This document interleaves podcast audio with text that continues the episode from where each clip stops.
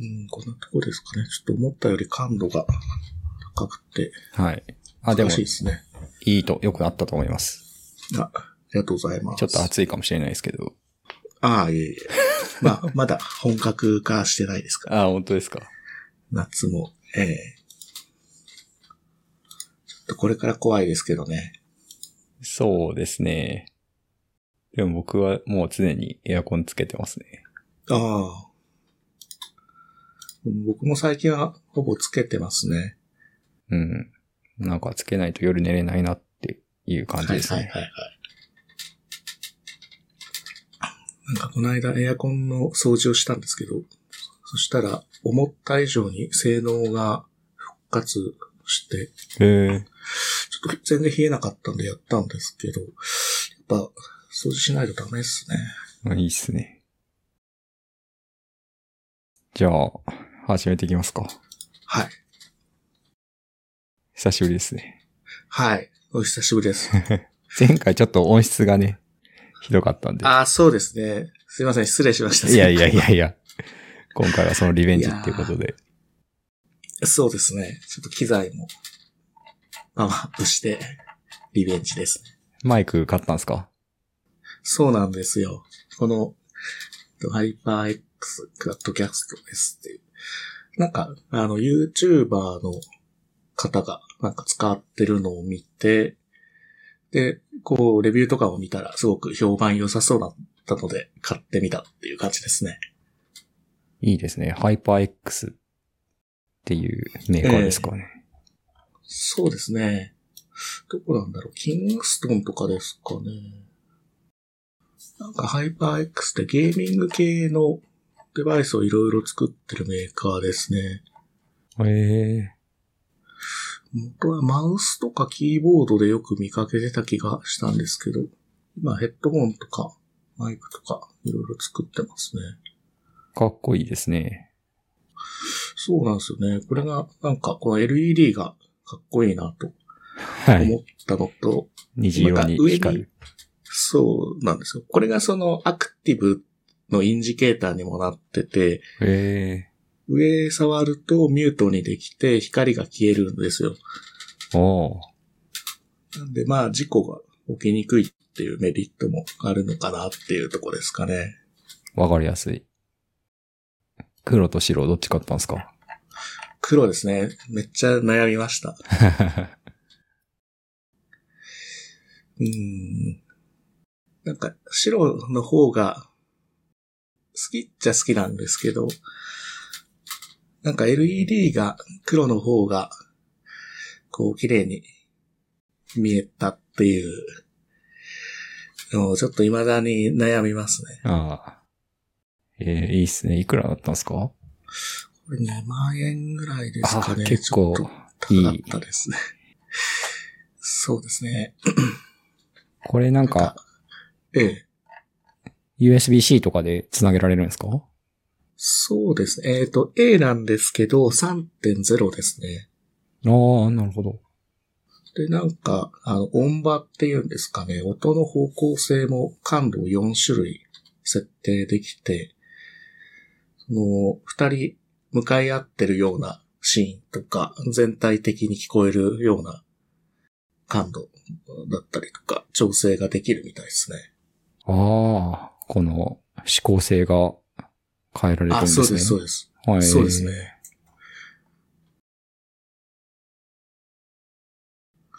便利そう。そうですね。ただ、実感はまだしてないですね。これの便利さを。なんか聞こえ方って全然わかんないじゃないですか。カメラとかと違って。まあ、録音してみて聞いてみるとかですかね。まあ、そうですね。うん結構手間がかかるので、ちょっとそこをまだあんまりできてないって感じですね。じゃあ今日はちょっと、これで録音してもらって、あ、そうですね。聞いてもらってっていう。はい。結構、あれですね。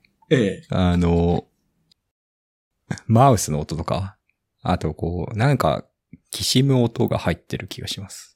あ、本当っすか？はい。えーなんだろう？服？服か？なんか椅子？か机かもしれないですね。マジっすか？なんか音拾いすぎてる感がありますね。これコンデンサーマイクですよね。そうですね。ああ。結構録音環境がええ。大切なのかもしれないですね。ああ。そういえばなんか網みたいのつけてますもんね。配信してる人って。ああ。あれはなんか息が、あ、ポップガード。息がかかんないようにみたいな。ああ。ああ、なるほど。なんかちょっと別の問題がありそうですね。これは。マイクだけじゃなかったのかも。こう、録音して、編集を一応してるんですよね。はいはいはい。で、そうすると、結構クリック音とか、あの、キーボードを叩く音とかええ。入るんですよね。ああ、なかなかその辺はけ消えにくい感じですか？まあ、編集するのめんどくさいんで、こう、喋りながら操作ええしないでほしいっていう。ああ、了解です。すいません、なんか。いやいやいろいろカチカチやっちゃってたと思います。いやいやいや。ああの気をつけます。話してないところでカチカチやってもらう分にはね、全然切れるんで。あわかりました。ちょっとあの、ややるときはミュート機能を使ってやろうと思います。ああ、それとかでも全然いいですけどね。はい。はい。ありがとうございます。まあ全然いいんですけどね。いや、なんかせっかくだからこう、ちゃんとしたいっすね。そうです。こう、できるだけね、こう、話を被らないように話してほしいとかね、いろいろあるんですけどね。ああ、まあちょっと、こだわり始めるとちょっと、大変なんで。うん難しいですね。被らないようにっていうタイミングも。なんか、どうですか？いっぱいなんか、小ノート書いてもらってて、ありがとうございます。ああ、いえいえいえ。何からいきますかね？最近で言うと、この冷蔵服ですかね。なんすか冷蔵服って？これあの、ベストなんですけど、ベストの背中部分にクーラーユニットがついてまして、で、ペルチェ素子がついてて、で、それが背中に当たって冷えるっていう。はいはいはい。で、ファンが、あの、吸気のファンなんで、あの、取り込んだ空気が、そのペルチェ素子とかを、あの、冷却しつつ、ベストの中に入るっていうはいはい。感じになってて、まあ、冷たい空気がベストの中に留まるような作りになってるので、結構効率もいいのかなっていうすごいですので、買ってみたんですけど、いいですね、結構。仕事中とかに着てる感じなんですか？あ、いや、仕事中はさすがにクーラーあるんで、室内には着ないんですけど、外行くときとか、あと自転車乗るときとかですかね。ああ、なるほどなるほど。あさすがにちょっとこれファンが、うるさいっちゃうるさいんで、あの、人がいるところ行くと、ちょっと、恥ずかしいっす。ちょっと気になる。そうです。なんだこの音は、みたいうん。なんで、そういう時、ところに行ったらスイッチ切ってますね。な。ああ。なんかこれ屋外で作業する人とか、が着る感じなんですかね。あそうですね参考株式会社って書いてある。けど。ええ屋外作業用で主に使われてるんじゃないですかね、今は。アウトドアとかも書いてありますね。ええうんうんうんこれはそのうるさいところ以外は結構快適ですね。このウェブサイトによると、モバイルバッテリーが約5時間半。ああ、そのぐらいですね、きっと。ええああまあ、ただ、ベストなんで、あの、ベストの両側にポケットがついてたり、無限ポケットとかもあるんで、はいはまあ、そこに全部、あの、電池、バッテリー入れておけば、一応、かける4持ちます。い。なるほど。そんなことしないかもしれないですけど。もう一日中外にいても大丈夫っていう。あ、そうですね。いいですね、これ。うん、まあ、半分ネタっていうのもあったんですけど、ネタ以上に快適ですごい気に入ってます。ネタにしては、1万6千円 ?1 万6800円って書いてあるけど。ええまあネタ、ネタで全部買ったわけではないんですけどネタの要素も、まあ少しはあったって感じですかね。この値段でも全然納得みたいな感じですか？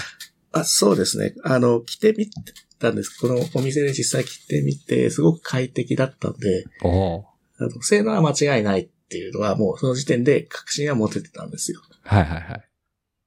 あとはその着心地とかうるさくないかみたいなところがちょっと冒険要素って感じですかね。これはリアルの店舗で売ってるんですか？あ、そうですね。これあの、秋葉原にある参考のお店がああるんですけど、あ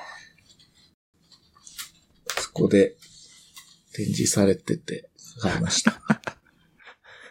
いいですね。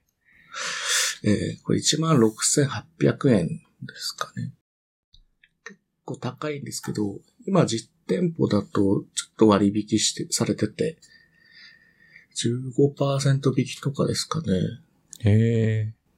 なんで今、サマーセールやってたんで、もし太田さんも買うなら今、いい時期だと思います。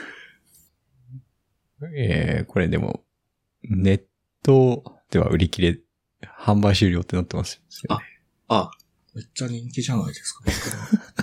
これ店舗行かないといけないのかそうですね。店舗はまだ10、10箱ぐらいは残ってた気がしますね。な。ああ。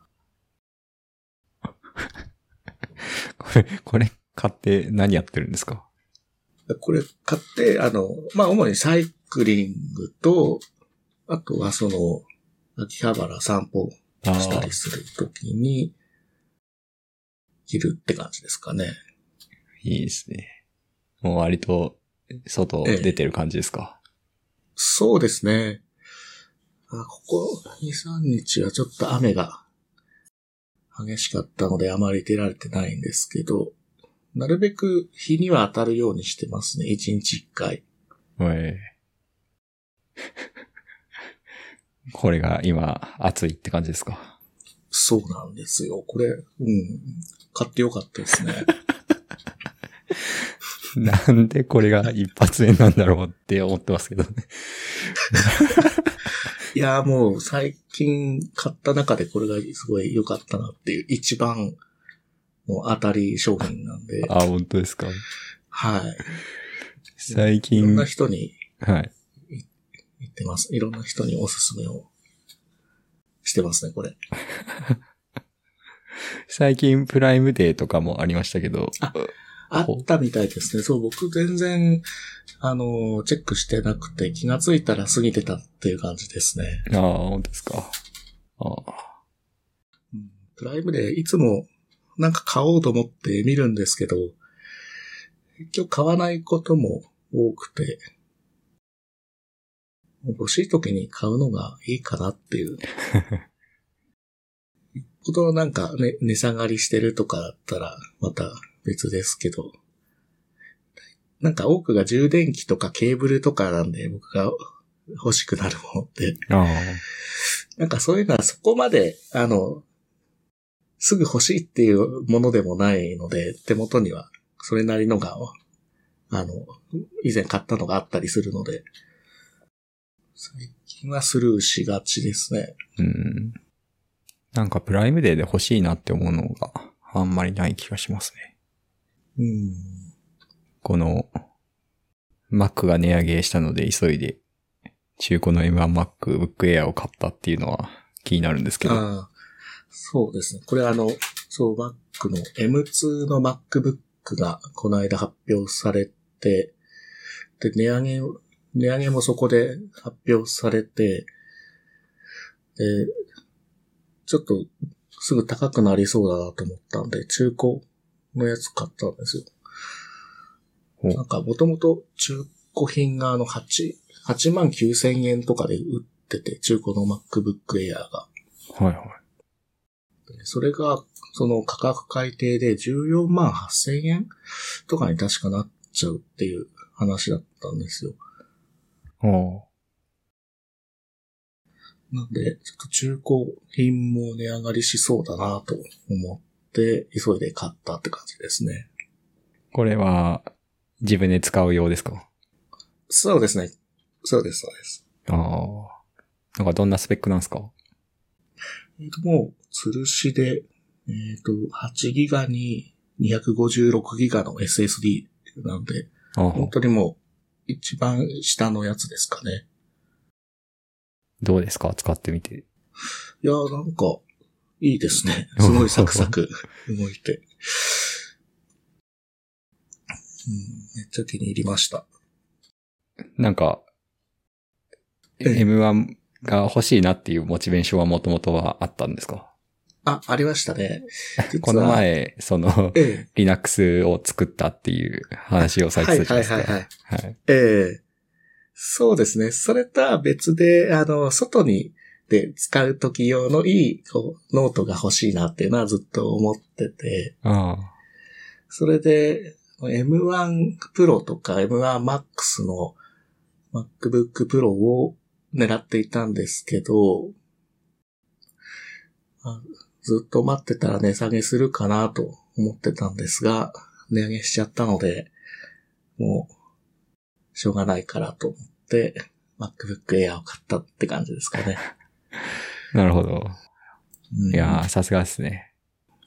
いえいえいえ、ちょっと、風向きを読み間違えまし いや、でも間に合ってるから全然ですよ。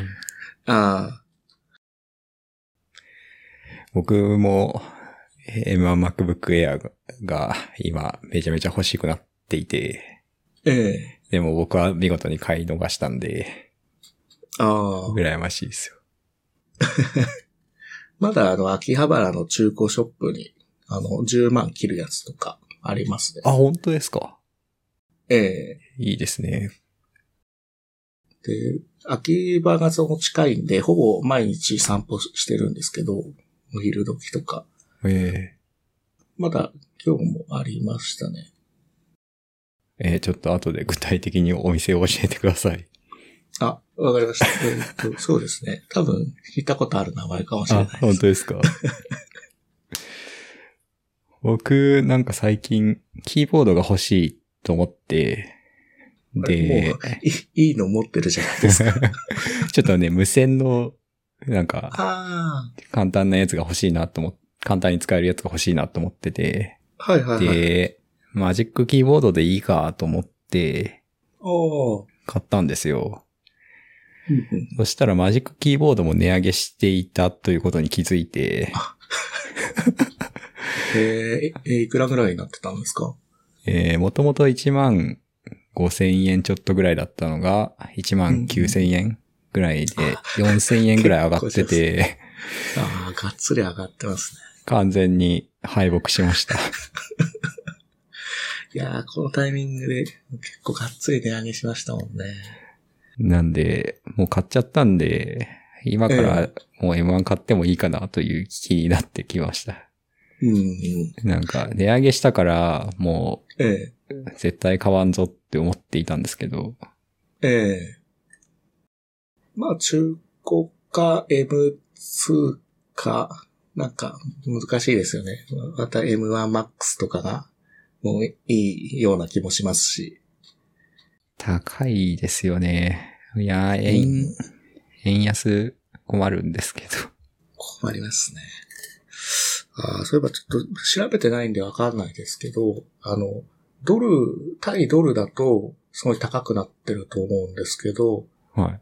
なんか、イギリスのポンドとか、ユーロとか、あんまりその為替が相対的に変わってない国から買うとかだったらあんまり変わらず買えたりするのかなって少し思ったりはしてます。なるほど。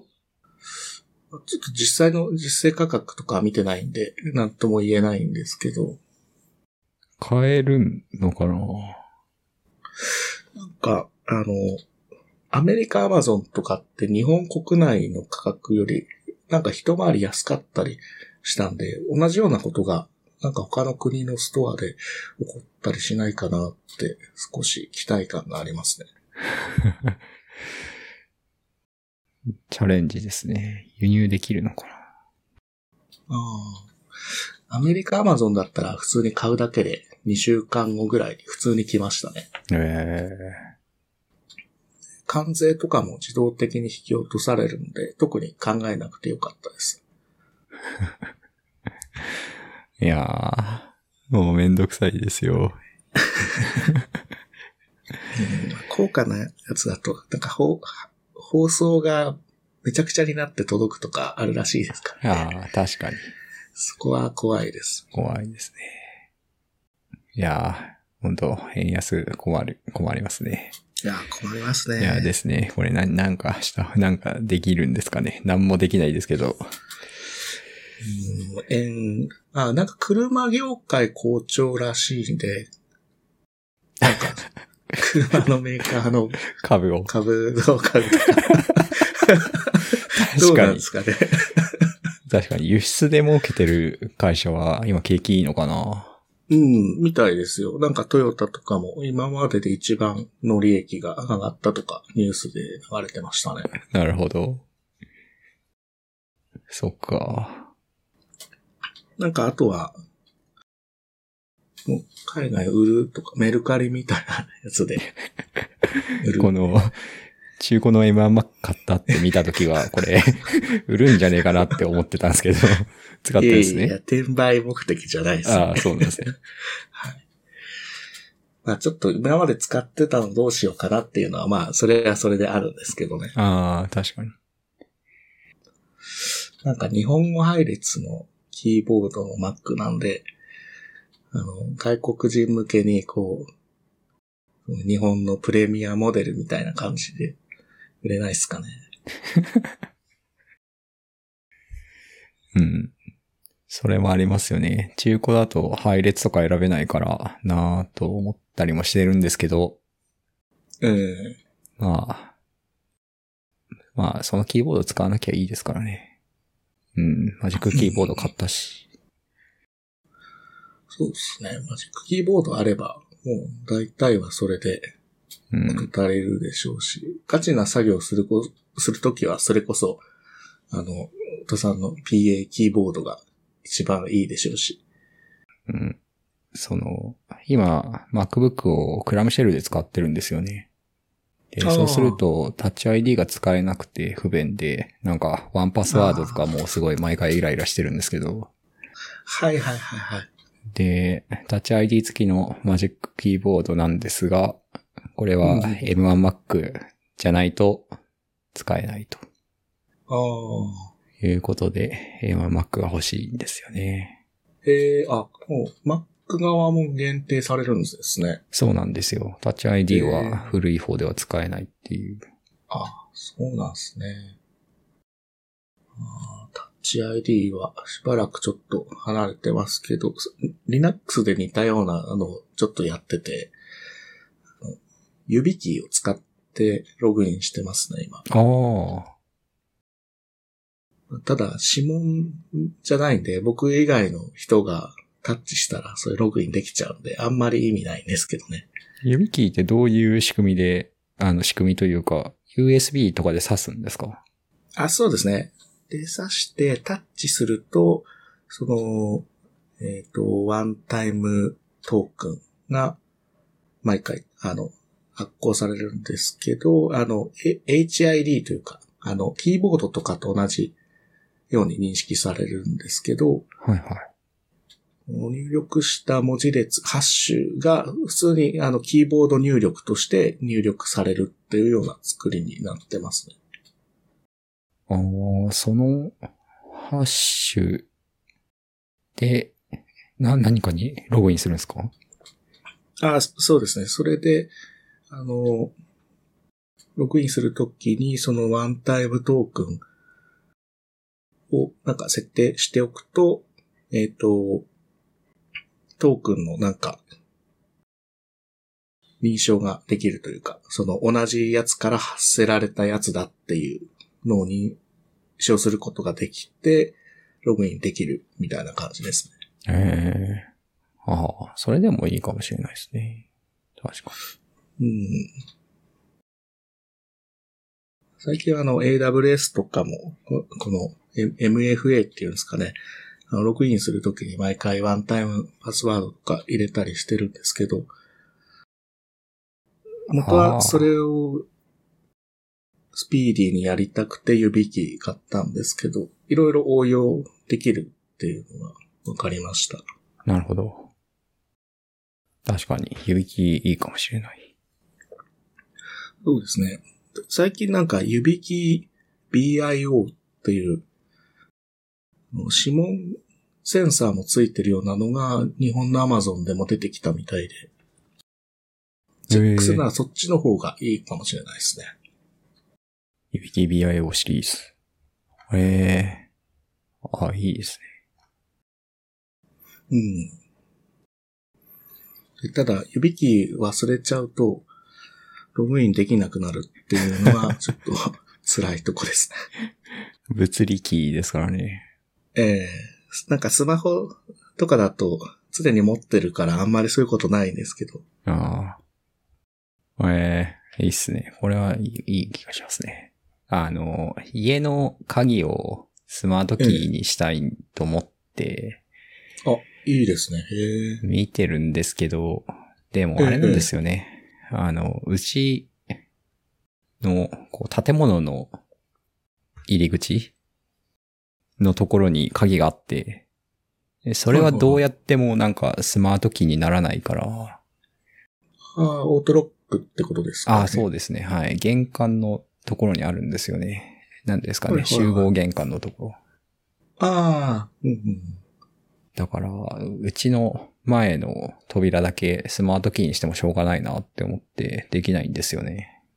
ああ、なんかその分鍵が1個減るとかそういう感じなんですかね。ああ、でも同じキーなんですよ。同じ鍵なんですよ。へえ。あ、そうなんですね。はいはい。あれ？じゃあ、あれ？集合の扉開けられる人はみんな入れるみたいな。あ、そうです、そうです。はい。みんな入れる。あれ？太田さんの家には太田さんしか入れないですよね。多分そうですね。あれ？あ、あ鍵ってもしかして、あの、プラスチックのなんか板みたいなタイプですか？ああ、いや、普通の金属のやつですけど。へえ。これ？あでもなんか、はい。それ太田さん以外の人は、は、太田さんの家開けられたらまずくないですか？確かに。試してないからわかんないけど、実は入れるのか？いや、だって同じ鍵でやるってことは、そういうことになりません。いやいやいや。いやいや、なんかでも、すべてのキーの、なんか、なんだろうな、最小公倍数的な、最、な、鍵、穴なのかもしれないじゃないですか。ああ、なるほど。確かに。いや、確かに試してないからわかんないけど、全員に同じキーが配られているっていう可能性も。はいえええーそれ相当なんかセキュリティやばいじゃないですか。なんか試しにその、ちょっと階の違う、た遠い部屋の鍵を開けてみるとか。確かに。ああ、ここ、間違えたわ。違うフロアだったわ。みたいなふりして、ええあげてみるっていう。ちょっとやってみますね。はい。ちょっとそれ入れたらやばくないですか？いや、やばいですよ、これは。僕んちも同じような、あの、下にもドアがあって、家のドアの鍵それぞれあるんですけど、別ですからね、それぞれ。あ、本当ですか？ええマジか。はいここにまとまってたら便利そうですけど、セキュリティがやばい気がしますね。さすがにそんなことはないと思ってるけど。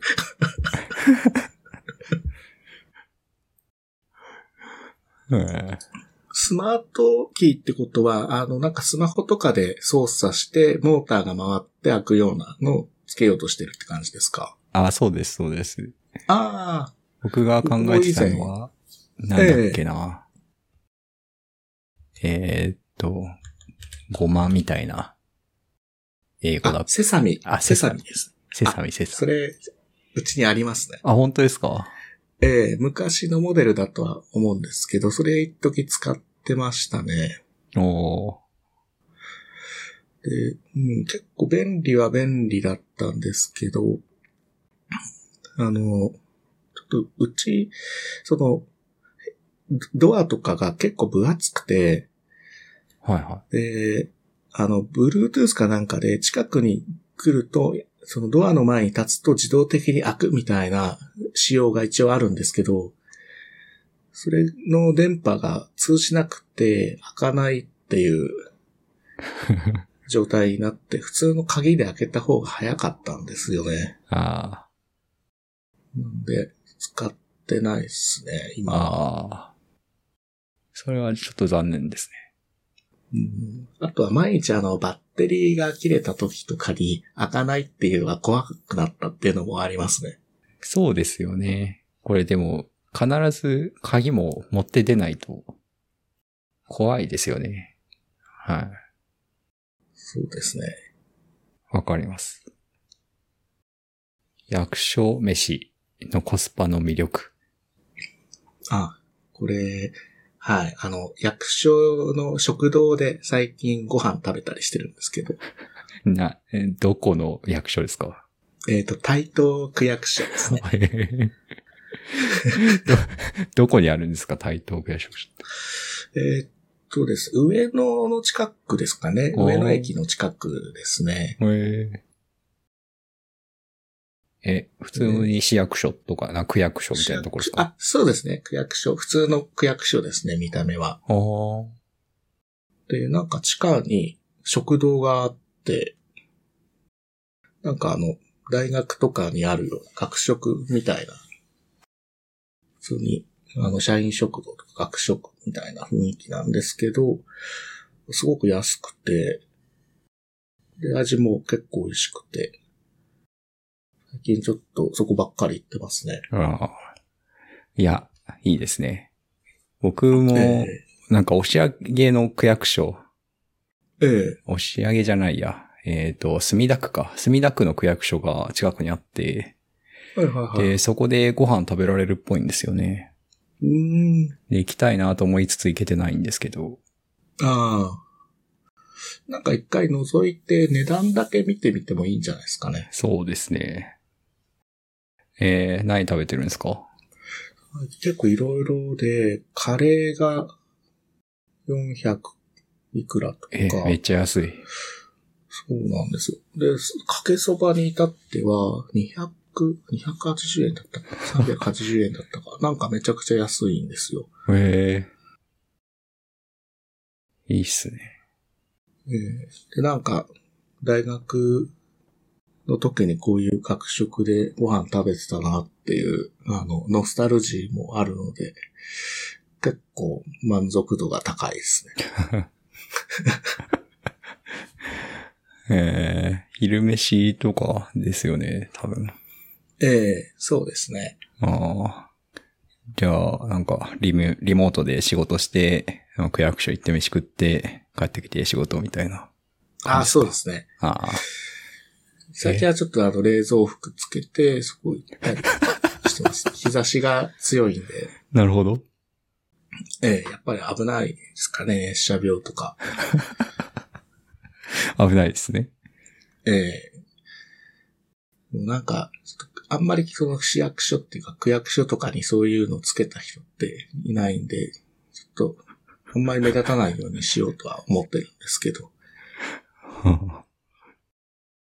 いいですね。でもやっぱ、うん、涼しいんで、すごい快適ですね。ああ。ちゃんとお昼ご飯食べてるのが偉いですね。ああ、そうですね。最近は結構食べてますね。うん。大田さんはあんまりご飯食べない時もあるんですか？僕は昼飯とかはあんまり食べないですね。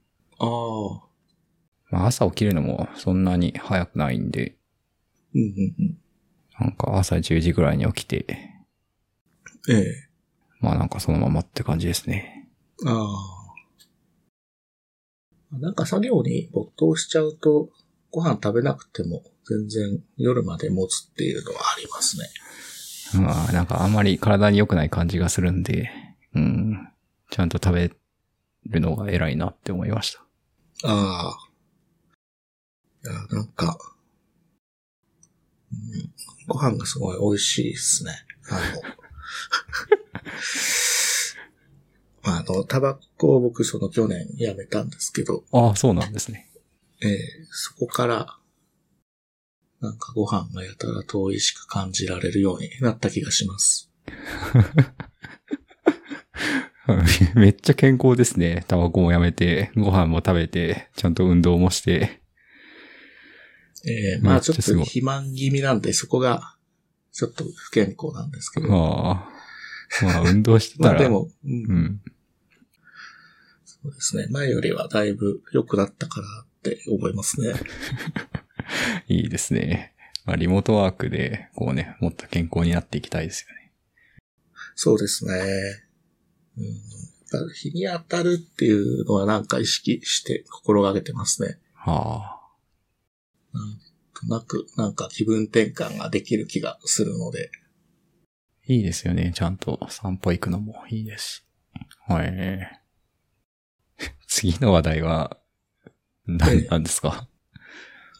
あ、PC モニターとしての有機 EL テレビはっていうのを最近考えてまして、あの、有機 EL テレビって最近12、3万とかで、あの、42インチとかのが売ってたりするんですけど、そのスペックって PC モニターの同価格帯のやつよりも、ひょっとしたら、スペックいいんじゃないかなっていう気がしてきてて、そもそも有機 EL のパネル自体 PC モニターではまだ全然出てきてないっていうのもありますし、なんか大きさも40インチとかって PC モニターにはほとんどないじゃないですか。そうですね。なんで、テレビだと、そう、あと、リフレッシュレートも 120Hz とか普通にあったりするみたいで、へえ。なんかゲーミング用のモニターとして一番いいんじゃないかなってちょっと感じてるんですよね。なんか、有機 EL って残像とかどうなんでしたっけ？大丈夫なんでしたっけ？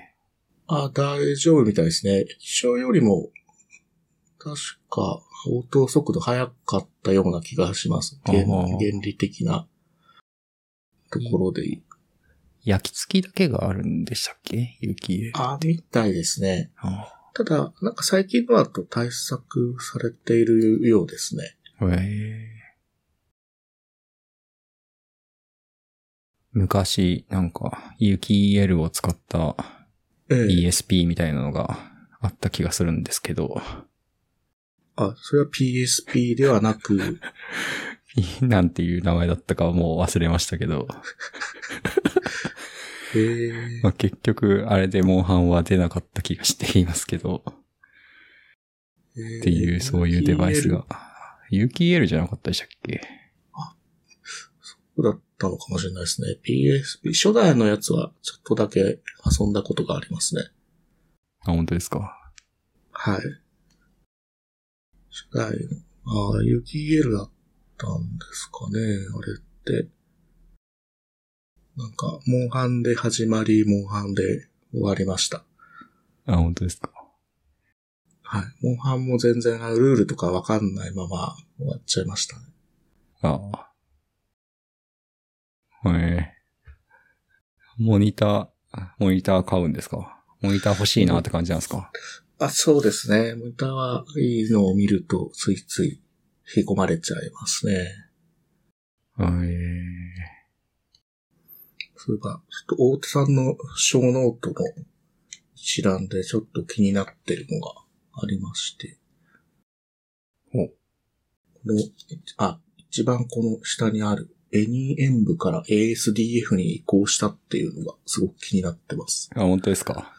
はい。エニエンブ使ってますか？そうですね。すごく便利に使っているんですけど、それよりも結構いいですか？エニーエンブ使ってると、シェルの起動が遅くなりませんか？そんなことないですか？なる、なるかもしれないですね。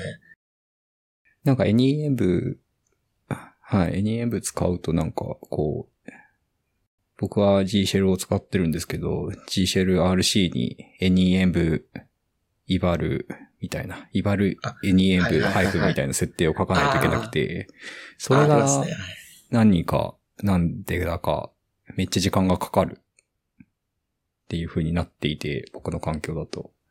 でもそれがすごい遅くて、なんか困ってたんですよね。で、これなんて読むのかわかんないんですけど、ASDF っていうツールを、はい、まあなんか、知って、まあこれはなんか、バージョン管理ツールみたいなものですかね。Manage Multiple Runtime Versions with a Single CLI Tool っていう書いてありますけど、これを使うと、まあ、Ruby とか Go とか Python とか Node とか、そういうバージョンは管理できるし、あと、クベコントロールみたいな。クバネティスの CLI のバージョンとかも管理できる。はあ、ええー、めっちゃいいですね。で、これを使うと、割とこう、シェルも重くならず、いい感じですかね。えー、えー、あ、ちょっと試してみます。遅いっちゃ遅いんですよね、僕の方も。本当ですか？何秒ぐらいかかります？僕、測定したら3秒ぐらいかかってて、めっちゃ遅いああ、2秒、1.5秒か2秒ぐらいですかね。なんかそこまで原因を特定はしてなくて、ひょっとしたら Z プラグとかも入れてるんで、そっちのプラグインのせいかなっていうのと、ちょっとよくわかってない感じです、まだ。ああ、なるほど。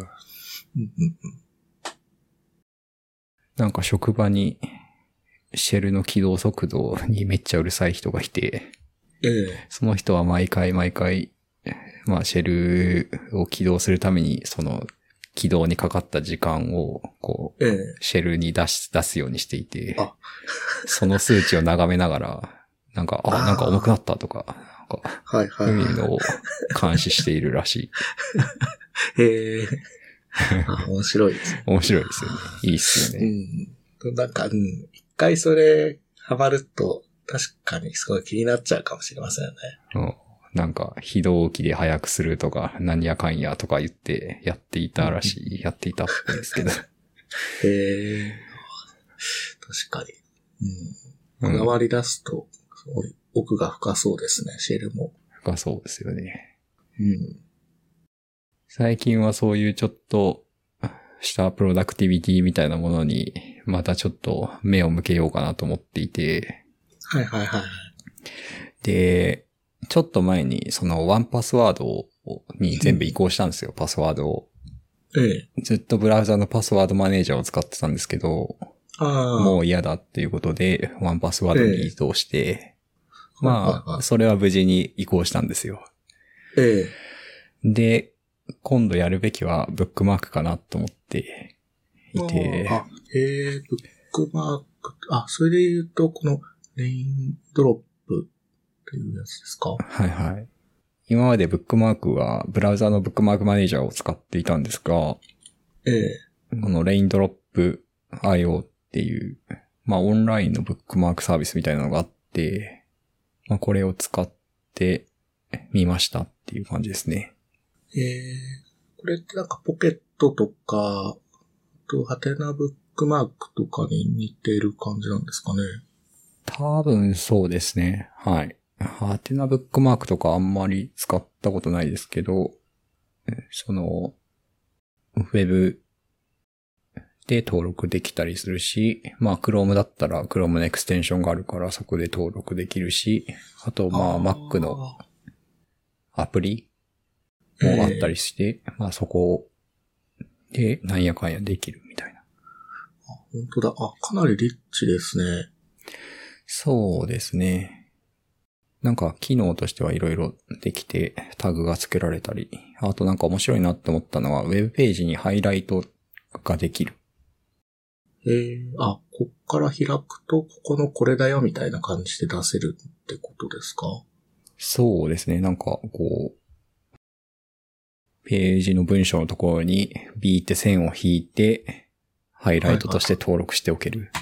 あで、えー。そこをけ、な、なんか、あの文字列があった気がするんだけど、みたいな時に、その文字列で検索して、あハイライトの一覧を検索できるみたいおあ、それいいですね。な。あああ、ここ、ここ、このページみたいなのがわかるみたいあ。な。うん。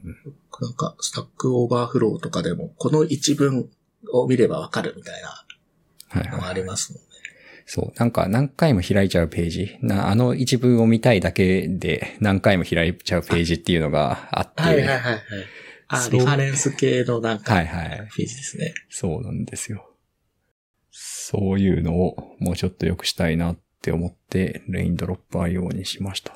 で、これ、無料プランと有料プラン、プランがあって、有料プランにしてみたっていう感じですね。有料プランにすると、このブックマークの、ブックマークがこうカテゴリーに分けられるんですけど、有料プランにするとそのカテゴリーがネストできるっていう 機能があって、ああ、あでも地味だけど、欲しくなりますね、きっとこれ。それが欲しくて。有料プランにしました。1年間で4000円か、そんなところですかね。あでですね、あ。まあ、ブックマークを開くんですけど、あ、はい。まあ、アプリからこう、見つけて、そのブックマークを見つけて開くみたいなのは、もうめんどくさいですよね。はいはい。まあまあまあ。めんどくさいんですよ。で、どうしたいかっていうと、アルフレットから開けるようにしたいと。あ、いいですね。あ、いそれ、めっちゃいいですね。で、アルフレットのワークフローっていうのがあって、もうすでに。はい。で、なんかサードパーティーって書いてあるから、これ公式のアプリじゃないのかもしれないんですけど、まあ一応あって、まあそれを入れて使ってみたら、これがめちゃめちゃ遅いと。あ、一つなんかブックマークを検索するのに、なんか1秒とか2秒とかかかって、めっちゃい。遅いと。はいはいはい。いうことが読み込みに行ってるみたいな感じなんですか言っね。てるんですかね。ちょっとソースコードはあんまり見てないんですけど、Go で書かれていて、ああ、えー、あ、Go なんですね。はいはい。なんかめっちゃ遅いなってなったんで、自分で作ってみましたっていうへのがあります。えー、え、えー、どうや、ど、何で書いたんですか？えーっと、ノードか Go かで迷ったんですよね。えで、アルフレットってなんか、アルフレットを呼び出して、なんかキーワード、スペースなんちゃらって打つと、バーって出てきて、そこの中からなんか曖昧検索みたいな感じで、こう、絞り込んでいって、ああ、これこれっつってエンターを押すと何かされるみたいな感じじゃないですか。でに、そうですね。えはい。そうすると、なんかその、ユーザーの入力ごとに、そのスクリプトが呼ばれるんですよね。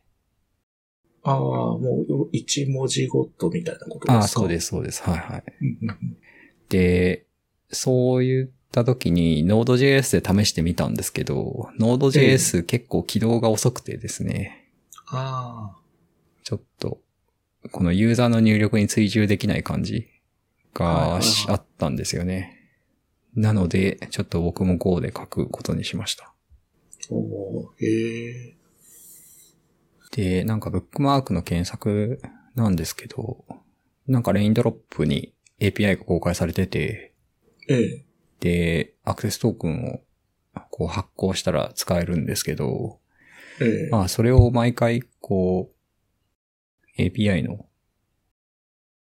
なんだろう、あ、てか、えっ、と、ユーザーの検索文字ごとに API 呼び出すと、なんかまあそれは時間かかるんで、一旦全部のブックマークをローカルの SQLite に全部入れておいて、あで、まあ SQLite から全部毎回毎回クエリして、あ。はいはいはい。ああ、でも、確かに、すごい合理的ですね。うん、売り出して、まあ最終的にそれをブラウザで開くみたいな感じにしました。へえ。あいいですね。なんか定期的にその SQLite はこうアップデートしていくみたいな感じなんですかね。SQLite はまあ、言う、定期的には今してないですね。ユーザーの、ユーザーのそれ用のコマンドも作って、ああ、シンクっていうのをまあ、アルフレットで叩くと、まあ、更新してくれるみたいな。へえ、あ、いいですね。アルフレットか。えっ、と、ワークフローとしては、なんか、えっ、と、ネイティブのコマンドラインプログラムを呼び出して、その戻り値をアルフレットに反映させるみたいな流れになるんですかね。そうですね。はい。アルフレットの Go で使えるフレームワークみたいなのがあってですね。ええあ、そういうのがあるんですね。はいはい。で、それを使うと、まあ、アルフレットからの入力も、こう、簡単に扱えるし、アルフレットの絵の出力、まあ、こういう形質で出力してくださいっていうの決まってるんですけど、それもまあ、なんか簡単にやってくれる、ええみたいなのがありました。AW5 っていうパッケージでしたね。ええなんか面白いですね。アルフレット。はい。まあなんか、それをこの3連休でちょっとやって、まあなんか2日ぐらいかけてやって、まあ一応なんか欲しいのができたんで、割と満足です。ああ、ええこうって、ちょっと書かなくなって久しいんですけど、今ってジェネリックスとかってついてるんでしたっけ？何やら、えっ、と、1.18かな？で、ジェネリクスが入ったみたいなのをちょっと読んだんですけど、ああ、そんなになんか、あまだ浸透してない感じなんですかね。あ全然わかってないです。ああ。まあ今回はジェネリクスとか使わなかったですね。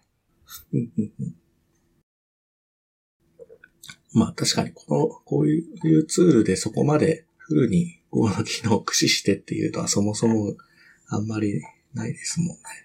うん。えー、なんか、あの、シェルスクリプトとか Python とか書いて、ワークフローをなんか自分で作るみたいなのやったことあるんですけど、こはい。ういう Go とかネイティブでやるっていうのをあんまり知らなかったので、なんか面白いですね、こういうのあるのは。まあ、アルフレットとしては別に何でも良いんですよね。実行できたら。ああ、要は、引数とその出力さえプロトコルに即してればいいみたいなことですかね。そうですね。まあなんで、ワークフロートとしては、こう、Go のバイナリごと、えっと、配布してるって感じなんですが、えーでも今 Mac ってこう、バイナリを、こう、他のところからダウンロードして実行すると、このプログラムは開発元をなんか特定できませんみたいなアラートが出て、はいはい、出ますね。まあ、鬱陶しいっていう。うんうんうん今日、なんか3連休で作って、今日、まあやっと仕事の PC でもそれ使おうって思って入れたら、まあそんな感じになっていて、これはどうやったら回避できるんだろうな、みたいな、ストアに登録しないといけないんかな、とか思って、ちょっとあ回避しようがないのかもなって思っています。うんうん。確かに。なんかもう僕もそれ出るのが慣れっこなんで、はあ普通にあの、プライバシーかなんかのとこ行って、このまま開くっていうはいはいはい。のをいつもやってますね。そうなんですよ。それを毎回やんなくちゃいけなくて。うんうんで、今回、その、いろいろ作ったんですよね。その、サーチする用のバイナリとか、あの、ブックマークをサーチするためのバイナリとか、あと、ああ、その用途別であ、そうなんですよ。分けたんですね。データベースを同期するためのバイナリとか、いろいろ分けちゃって、だから、ほうほうほうよ、4種類ぐらいバイナリがあるんですけど、それ全部こう全部、オッケーオッケーオッケーってやっていかないといけなくて、なるほど、なるほど。これは一つにするべきだったなと思って反省しています。はい。はいはい。ああ、まあ確かに。それで言うと、一つにまとめて、引数で、見出す機能変えるみたいな。はいはいの方が楽だったんじゃないかみたいな。そうなんですよ。はいはい。ああ、言われてみれば、確かにそうなのかもしれないですね。うん、ちょっと今後のバージョンで変えようかうん。なんか署名とかすればきっと出なくはなるんですかね。ちょっとわかんないですけど。確かに。ちょっと調べましょう。あと、あれなんですよね。僕はまだインテルの Mac を使ってるんで、仕事の PC もインテル Mac なんですけど、ええ。これ多分 M1 だと動かない気がしていて、ああ、微妙なとこですよね。あの、 Rosetta でもし動けばいいですけど。ああ、そうか。それで動くのかな動くかもしれないですね。ただなんかうん Go なんで、M1Mac にもクロスコンパイルできるはずなんですよね。ああ、確かに。まだちょっとやってないっていう。うんうんうんなんかユニバーサル形式みたいのがあるんですよね。あるんですかねそうなんかなそうかもしあ、れない。インテルも、アップルシリコンも、の、どっちのバイナリも含んでるみたいな、そうですよね式があったような。はいはいはい。なんか、うん、その辺のワークアラウンドはちょっとまたいろいろあるのかもしれませんね。うん。なんか、そんなことをやっていたら、ますます M1Mac が欲しくて、うん、困るなっていう感じです。ああ。なんか M1 試すだけなら、最近あの AWS に M1 のインスタンスかなんかが増えたっていうのを見ました。あ、そうなんですか。ええいいですね。なんか Mac mini で構成されてるらしいです、裏側は。ああ。それで試せばいいのか。まあ確かに。まあ、なんか、僕の3連休はそんな感じでした。ああ、いいですね。すごいクリエイティブな3連休で。なんか、3連休やってました？僕はですね、あ結構、だらだら過ごしてたところもありますね。最高じゃないですか。うん。あの、あ、ちょっとあのゲームで最近やってるのがあって、はい。あのヒットマンっていうゲームなんですけど、ええなんかあの暗殺者になるっていうゲームなんですよ。ええそのなんか悪い要人とかがいるんで、その、なんとかして殺すっていうゲームですね。ちょっと、うん、なるほど。はいで、その方法は何でもいいんですよ。はいはい。で、銃とかも使えますし、あの、毒殺とかもできるっていう、あいろんな、こう、手段があって、で、できるだけバレずに、こう、殺して、最後は安全に逃げるっていうところまでやるとクリアなんですよ。ええなんか自由度があるっていうか、複数のやり方があるってことなんですね。え面白そう。え結構面白いですね。これはなんか、あれですか？メタルギアソリッド的なこう、バレずに移動するみたいな要素があったりするんですええあかそうですね。えで、なんか、メタルギアは隠れながらっていうのが多いですけど、これは変装しながら、あの、堂々と進んでいくっていうタイプですね。ええなんかそのスタッフしか入れないところに、あの、元々の格好で入ると、あの、なんか警警報が鳴っちゃうんですけど、はいはい。その、そこのスタッフを殺して、で、その人から服を奪って変装すると、あの、紛れ込めるので、あの、警戒されずに進めるみたいな。ああ。それ、全員倒すっていうのはさすがに無理なんですか？えーあ、できます、できます。あそういう力技もできるっていう。ええああ、あそうなんです。それも実際試したんですけど、あの、そうするとなんか、あんまりそれは美しくないみたいで、ああ、あの、なんかランクっていうか、ポイントかなんかが少ん割り引かれちゃうんですよ。そのターゲット以外の人を殺しちゃうと。なるほど。ええああ、ヒットマン3って書いてますけど、3作目なんですか？あ、それですね。ああ、いいっすね。なんかこう、スキンヘッドの人がああ、そうめっちゃ出てくくる。る。ええはい。な、なるほど。いやー、なんか、うん。それぐらいですかね。ゲーム自体は、それをちょっとやったぐらいで、うん。なんか、太田さんは、どんなゲームとか、なんかゲームとか最近やってます？いやー、それが困ったことに、モンハンをやり始めてしまいました。へえ。プレステですか？スイッチですね。ああ、へえ。なんか、三、ん？なんだっけな、モンスターハンターライズっていうのが出てて、それの続編でサンブレイクっていうのが出て、うんうん。いやー、もうやらない、絶対やらないぞって思ってたんですけどね。ちょっと、ちょっと友達に誘われて、もうちょっといいじゃあ一回だけならいいかと思ってやったんですけど、それが間違いでした。はい。ああ。でも、モンハンって本当僕もあの、友達に誘われて昔やったりしたんですけど、あの、なんか口コミ力がすごい強いゲームだなって思いました。あー、バイラル係数高めですよね。あえ、なんですか？バイラルケース。バイラル係数って、なんか、なんだろう、サービスの広まり度みたいなのを測るときに、ああ。なんか、ある人から口コミで他の人に、例えば、二人に広めて、はいはいはい。ら、バイラル係数2になるんですよ。確か。ああ。1かな ?2 かな？うん、わかんないですけど、それが大きくなると、こう、あ、サービスが広がっているみたいな。なるほど、なるほど。なんか、そういう指標になるらしいですよ。はいはいはい。確かに、そういう意味では、そうですね。バイラル係数が高いっていうことですね。は あ、まあ、ダメ絶対ですよ、これは。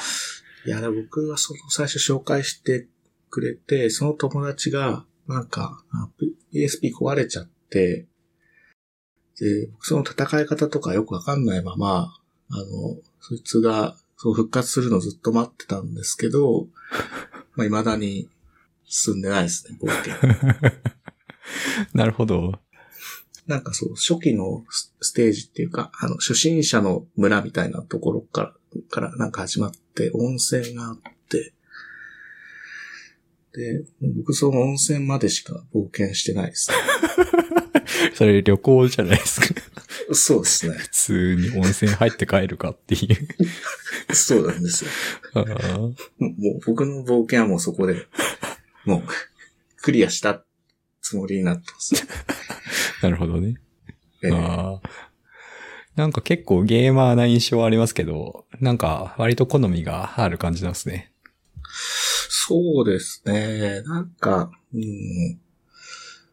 結構この装備を、構成を考えてとか、あんまりそういうの得意じゃないかもしれませんね。ああ、ゲーム自体は好きなんですけど、プレイヤースキル系のやつが好きですか？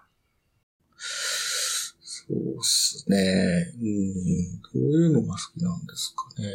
FPS ですかね。最近ツイッターで見たのがあって、なんかレベル上げのあるゲームはなんかつまらないというか、レベル上げのゲーム、あるゲームはなんかあんまり好きじゃないみたいな投稿があって、はいはいはいはなんかレベル上げっていうのは誰でも時間をかければできることで、なんかそれをすごい無駄に感じていて、で、プレイヤースキルをで純粋に勝負するみたいなゲームの方が好きだっていうことが大体書かれてたと思うんですけど、い。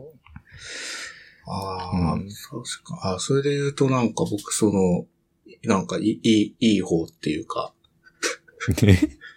そその、無駄な時間を過ごさない方っていう感じになるんですかね。ああ、そうですね。まあまあ、無駄、うん、わかんないけど。うん。いや、うんまあ、うん、そういう見方もあるかもしれないですけど、僕そこまで上手くないんですよね。そうですか？もうちょっと強いやつが出てきたりすると、もうすぐ投げ出しちゃいますからね。なんか、ゲームとかはこう、すごい力の差を、すごい実感しますね。上手い人めっちゃ上手いから、うん。そうですね。なんか、ゲーム、あどんなのが好きなんだろう。ちょっと、まだ法則があんまりわかんないですけど、RPG みたいなのも子供の頃大好きだったんですよね。おドラクエとかファイナルファンタジーみたいなやつとか、好きで、なんかもうたまらない行動はしたくないっていう感覚だったんですよね。その無駄っていう感覚があんまりなくて、はいはい。なんか一回でも戦うと何かしら溜まるじゃないですか。はいはい。でそれがないゲームってちょっと殺伐としてて、なんか味気ないなってあいう感ー覚もあるんですよね。確かに。わかります。なんか、マインクラフトとかやってたことあるんですけど、あれはなんかデータを作っている感が僕はありました。はいはいはい。うん。なんか、それぞれにやっぱ、面白みがあるから、なんか難しいっすよね。そういう、そうですね。何がいいのか。はい。もう少ししたらスプラトゥーン3が出て大変なんですけど、いや、あれもやってはいけない系のゲームですね。ああ、なんか、すごい人気出てたみたいですね。ま前作とかも。ああ、FPS 好きということでしたが、スプラトゥーンはそんなにって感じですか？だから、任天堂ハードがそんなにって感じですか？そうですね。マウスで操作する方に慣れちゃってるので、どうしてもパッドだと、うん、まだ慣れないんですよね。なるほど、なるほど。確かに。うん、それこそなんか、ドゥームとか、本当に昔のやつですね。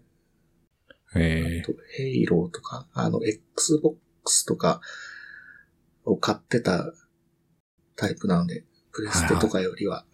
ー、おーなんでちょっとあんまり会話が 合わないですよね。あの、みんなプレステの話してるときに、なんか僕だけ Xbox のヘイローの話をしてるみたいな。ああ、がっつり洋芸とかそっちの方だったんですね。そうですね。あうん、でもあの、スイッチは、あの、今持ってるんですけど、マリカーはすごい面白いですね。あ、ああ、マリカー。マリカーもあれもなんか奥が深いですよね。うん。会社になんかマリカーをやるマリカー部っていうのがあるらしいです。へえ、マリカー。いやー、まあガチ勢は、ちょっと、レベルが違うから、なんか、僕はカジュアルに楽しむ。すごいですよね。なんか YouTube とか見てると、ああ、なんか、このコースでこの順位だったら次スター出ますよとか言って、なんか、あ本当に出たみたいなこと言ってて、ああ、はい極めるとなんかそんなことまでわかるのか、みたいな。そうですね。このコーススター出やすいんでとか言ってて、あ、そんなんあるんだ、みたいな。すごいなって。うんなんか、スポーツ、スポーツ観戦してるような気持ちになりますね。ああいう、スピーディーなゲームを、なんかサクサクやってる人って、そうですね。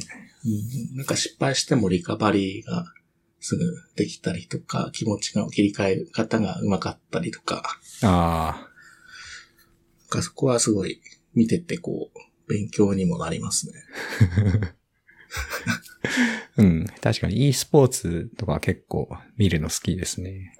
うんうんなんだろうな。あの、なんだっけ。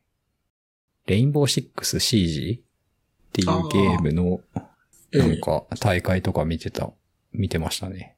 ええあれもなんかすごい面白そうだなって思いました。ああ、あれなんかチームで戦うんですよね。チームでなんか爆弾を解除する側と、なんか攻撃する側に分かれて戦うみたいな。うんうんうん。うん、なんか一人でやるやつとは違って、チームだとまた別のこう、ファクターが入ってくるから、こう見どころがいろいろありそうですね。そうですね。なんかその、プロのチームがやってたりするんですけど、なんかそういう人たちの会話を聞いてるのがなんかすごい好きで、あーなんか割とすごい洗練されてるんですよ。あ、はいはい。なんか、ここの場所のこれはじゃあこういう、これで呼びましょうみたいな。ちゃんと言葉を決めて統一して呼ぶとか、はいはいはい。へえ。あとなんか。マップのボードを作って、いや、ええ配置とか、あ、ここにして、ここにこう行ってみたいなのもちゃんちゃんとやるし、えちゃんと反省会するし、あ、もうすごいな、みたいな。ああ、すごい。報告するとかスポーツですね。うん。で、なんか、ああいう、なんか、プロゲーマーの人たちが使う用語ってなんかこう、ちょっと独特な感じがするんですよね。ああ、うん。なんか面白い言い回しとかをしていることがあって、ええうん。なんか、この感じすごい。他、他、他にはないというか、まあなんかそういうすげえスペシャリストみたいな人が集まると、なんか独特な雰囲気出るよなと思って。ああ、それが面白いうん。ああ独特のこう言語ができるじゃないですけど。そうなんですよ。なんか独特のノリがあるというか。うんうん確かに。なんかそういうのはありそうですね。なんか、見てみようかな。あんまり YouTube で実況みたいなのはあんま見ないですか？ゲーム実況みたいな。あんまりないですね。ああうんまあそれよりはやる派って感じですか？そうですね。なんか見たやつは、唯一なんかあったんですけど、ちょっと忘れちゃいましたね。ええまあ見ない方がいいですよ、あれも。ダメ絶対っていうことでね。ああ、はい。うん。ゲームって結構その、開発とかにもフィードバックできるもの結構多いんじゃないかなとは思ってるんですよね。ああ。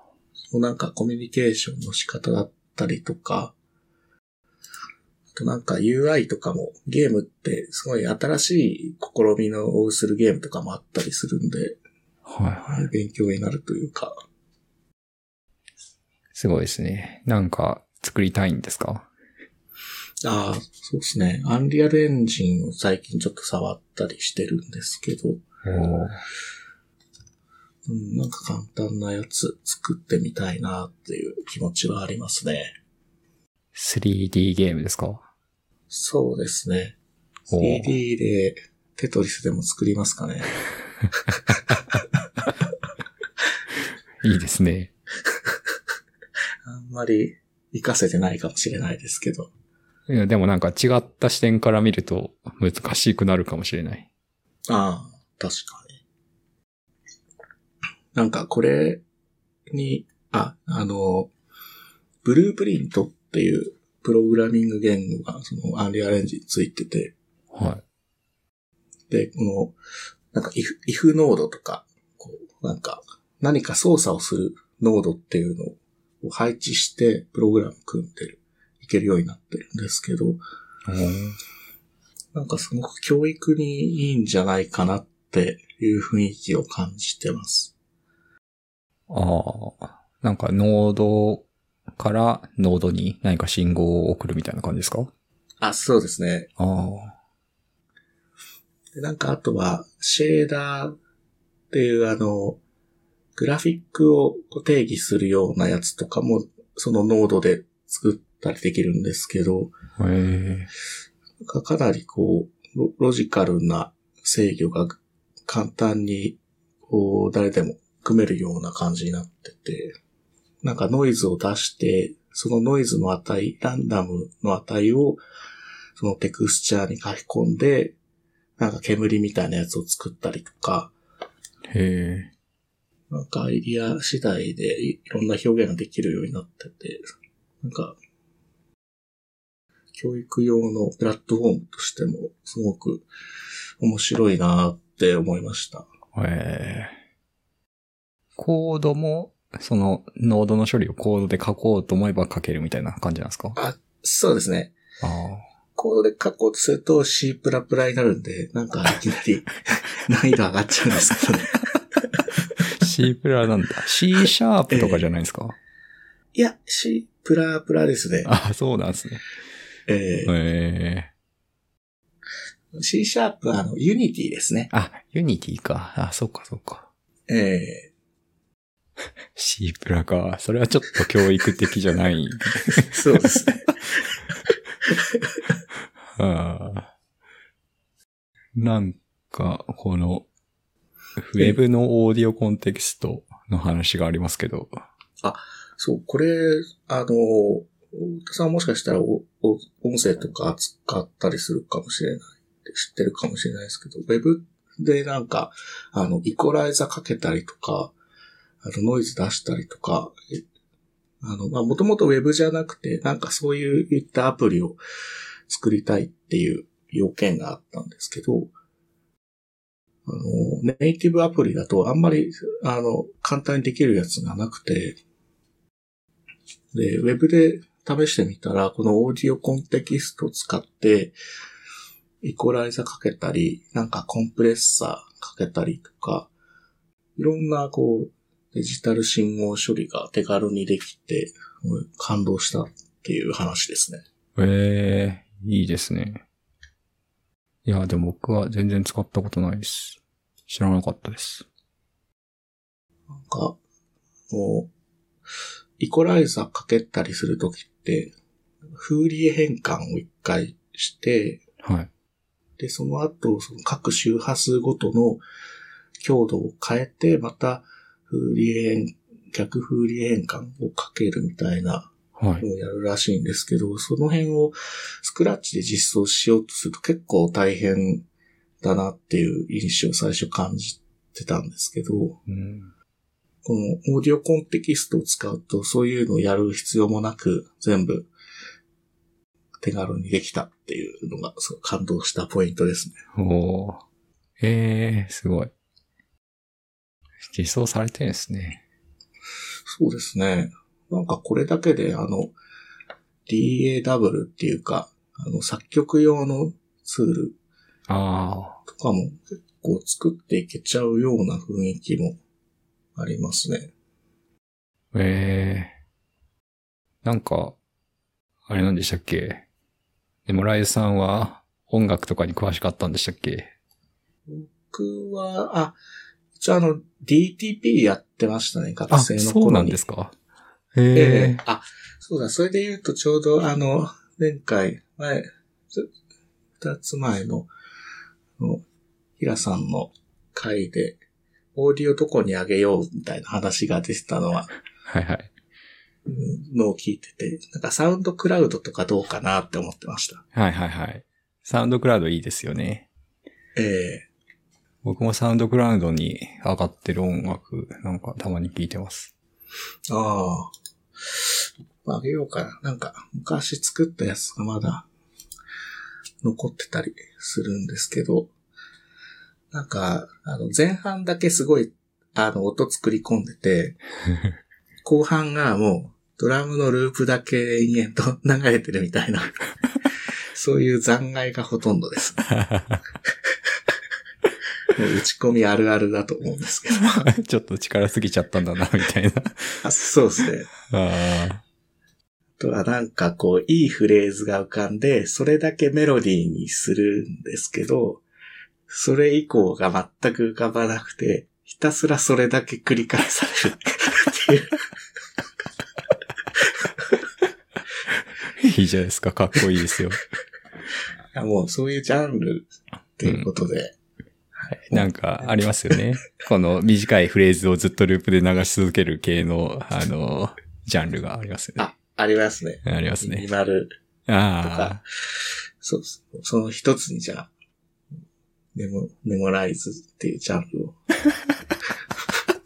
ちょっとあの、シンセサイザーとかですごいこう、幻想的な感じを出そうとするんですけど、こう、からの、が出てこないみたいあ。ああ。なるほど。いやー、ほんと難しいなって思いましたね。プロの人とかってそういうのをきっと、ささっとこうやっていい曲とかを作っていけちゃうと思うんで。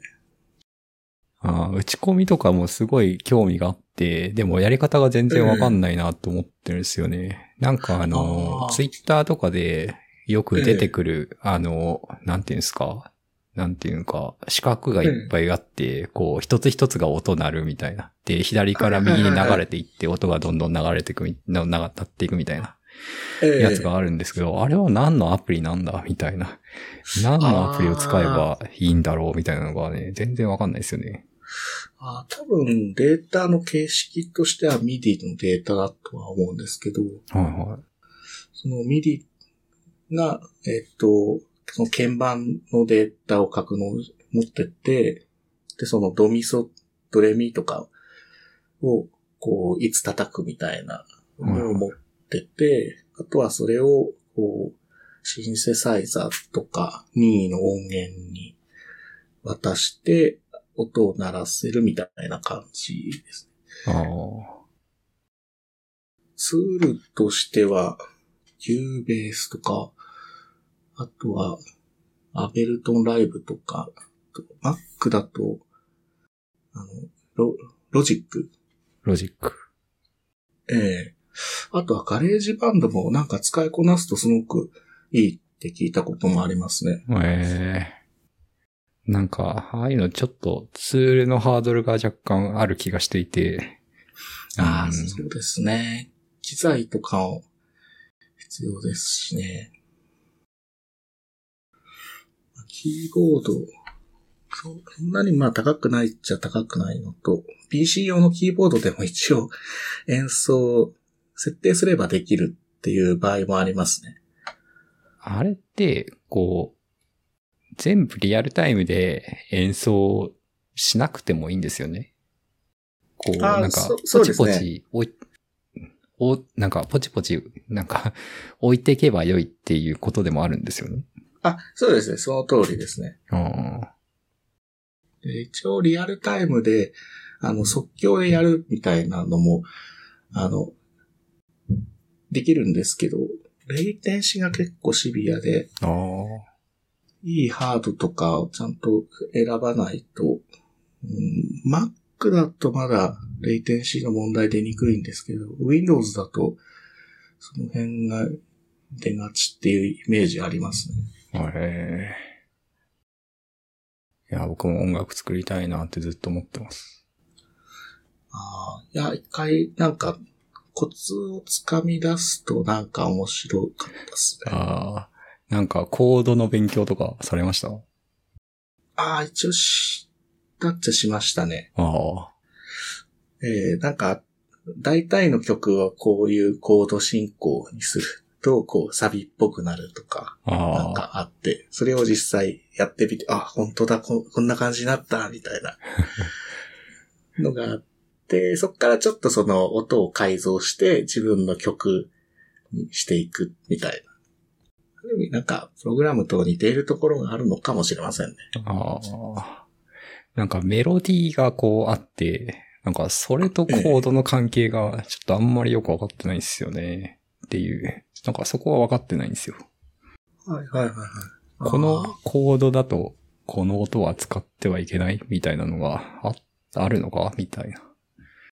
ああ、それで言うとあると思いますね。ああ。でもそのメロディーからだけでコードが決まったりするんですか？いやーそれがなんか自由場合もあるかもしれ自由だとは思うんですけど、コード進行からが、なんか、王道っていうイメージはありますかね。ああ、そうなんですね。うん。なんかその音楽音楽理論的なところが、もう勉強しようかなと思ったこともあるんですけど、なんかパッとわかんねえなっていうので諦めた気がします。はいはい。それで言うと僕も音楽理論とかをちゃんと体系的に学んだわけじゃないので、なんか、うん、コード進行はちょっとだけ、なんか、あそういう、こう、応用が効く、再現性のある知見があるんだなっていうのは実感したんですけど、ああ、なるうん、本来、その、どう、どうあるべきかみたいなのは、僕もよくわかんないですね。ほど。なるほど。ちょっと、やるか。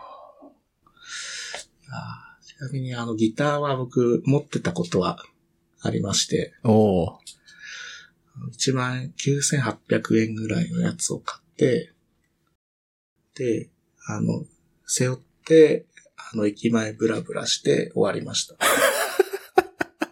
もう弾くこともなく、ちょ